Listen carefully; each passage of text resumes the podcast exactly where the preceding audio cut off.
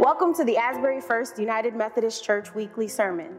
We hope you enjoyed this message by Stephen Cady. For more information about this podcast or other ways to connect, please visit asburyfirst.org. Jesus was baptized. Jesus was baptized. We know this, of course. It is baptism of our Lord Sunday. We just suffered through having water sprinkled on us. Why else would we go through that if he hadn't been baptized? Plus, it's mentioned in all four Gospels, one of those rare stories that is included in all of them. Sure, they all tell it a little differently, and admittedly, the Gospel of John only sort of alludes to it, but the point is basically the same in all of them. At some point, just before Jesus begins his public ministry, he goes to John the Baptizer, because who else are you going to go to? And he asks to be baptized. Like so many others, people from all over the Judean countryside, people, all the people of Jerusalem, he goes and Jesus is baptized. The question is why? Did he have sins to confess? Was he fond of the ritual? Was he just in need of a bath that particular day? Why was Jesus baptized? This is Baptism of our Lord Sunday. It is a day in which we remember the baptism of Jesus so that we might fully, more fully remember our own, literally or figuratively. But if we're honest, most of the time we jump to the second part, trying to remember our own, and forget the significance of the first. But it is significant, isn't it? Jesus was baptized. It's part of the reason why it's a sacrament of the church. We only have two in Methodism baptism and communion. We'll do a little of both today. But it's a sacrament precisely because Jesus did it. That is, our baptism is because he was baptized. So, what did his baptism mean? We don't usually think of that, do we? Do we even think of our own? Sure, we have some ideas. It does seem significant. On the one hand, some of us think of baptism as that moment in which we are finally cleansed of all of our sins and, like those waters of creation, moving from chaos to something that makes more sense. That is, we are here to be cleansed and made new. Only if that's the case, why was Jesus baptized? It sort of messes with our picture of a sinless Jesus. Maybe that's okay. On the other hand, some of us think of baptism as that moment in which we officially become a part of the family of God, in which we are marked in front of God and neighbor as a child of God, and we officially take our place, formally take our place as a child of God. Only if that's the case, was Jesus not a child of God before that moment? Do you see, at some point, they start to break down. Not that that stops us, of course, that is some of the reason why we have our children baptized, why we are baptized ourselves, just to, you know, make sure. We want to care for their souls, make sure nothing untoward happens to them, so we might as well have them come in and be baptized, you know, just in case. Then again, there are others of us who come to baptism desperately needing that new life, desperately needing to let go of the sin that has built up in our lives and to be washed anew. That's part of the reason we use water. Only they're missing something, aren't they? See, baptism is a means of grace. It's not the only means of grace, and it's just a means of grace. And for us, that means it's one of the ways we can come to understand the grace of God. And whatever else it is, grace is a gift.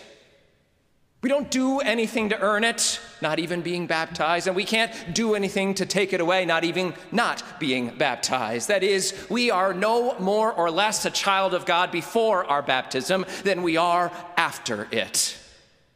There's nothing magic that happens when that water touches us. It is not a kind of churchy sorting hat that proudly announces our membership in the family of God Gryffindor.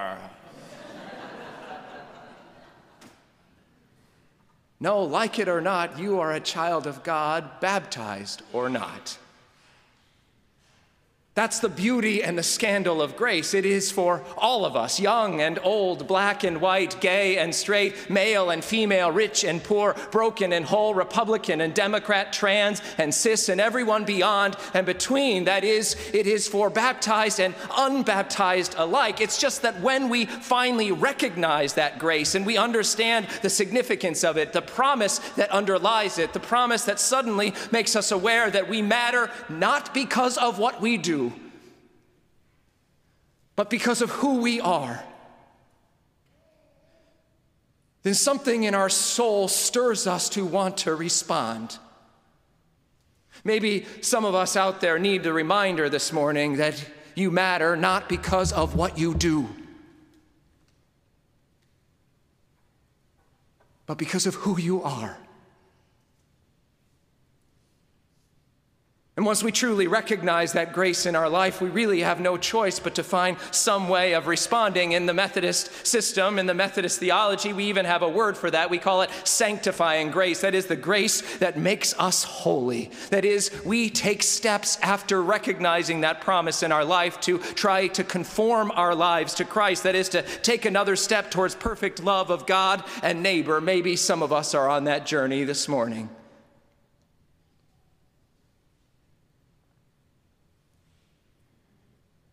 Baptism is a step on that journey. It's not the end and it's not the beginning. It's good to find a way to confess that which we have been carrying. And it's good to find a way to let it go so that we can embrace somebody else. But it's not the end, it's just a step. As most of us have discovered, we are no more perfect after our baptism than we are before it. So, if baptism is not just about being washed clean of our sins or entering the family of God, then what is it?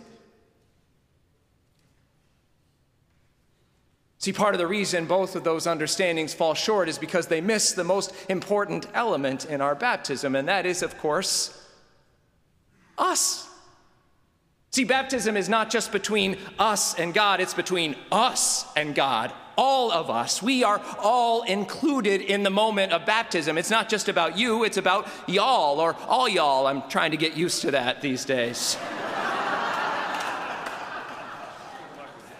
The sacramental nature of baptism is inextricably tied to our community, to being gathered together. That's why we don't do baptisms in private except on those very rare and unusual circumstances, because the whole point is the whole community coming together. So maybe we have our answer. Why was Jesus baptized? Because from the very beginning of his life to the very end, he was tied to the community in which he lived, and he wanted a way to show it, to stand before them and to say, I am a part of you, I'm with you. And just like we commit to the children who are baptized here or the adults who are baptized here, just as we do when we step to the communion table for that other sacrament, which remembers our baptism, we commit to walk alongside one another so that should we stumble or should we fall, we will be there to help pick each other up again. Maybe that's why Jesus was baptized. And when he entered those waters and came out in the midst of community, he finally heard that voice from above You are my son, the beloved. With you I am well pleased. The good news, friends, is that the same voice is speaking to us. It is the same voice whose breath spread out over creation in that beautiful founding myth of our faith that spread out over the waters. And it is the same voice that speaks to us today if we're willing to hear it. Can you hear it? You are my child the beloved. With you, I am well pleased. Today, we remember our baptism and recommit to keeping it holy in the only way we know how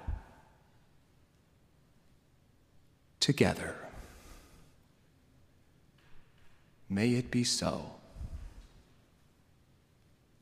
Amen.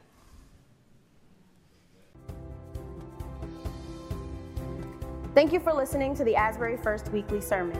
If you enjoyed this message, please visit asburyfirst.org and learn more about our mission to love God and neighbor, live fully, serve all, repeat.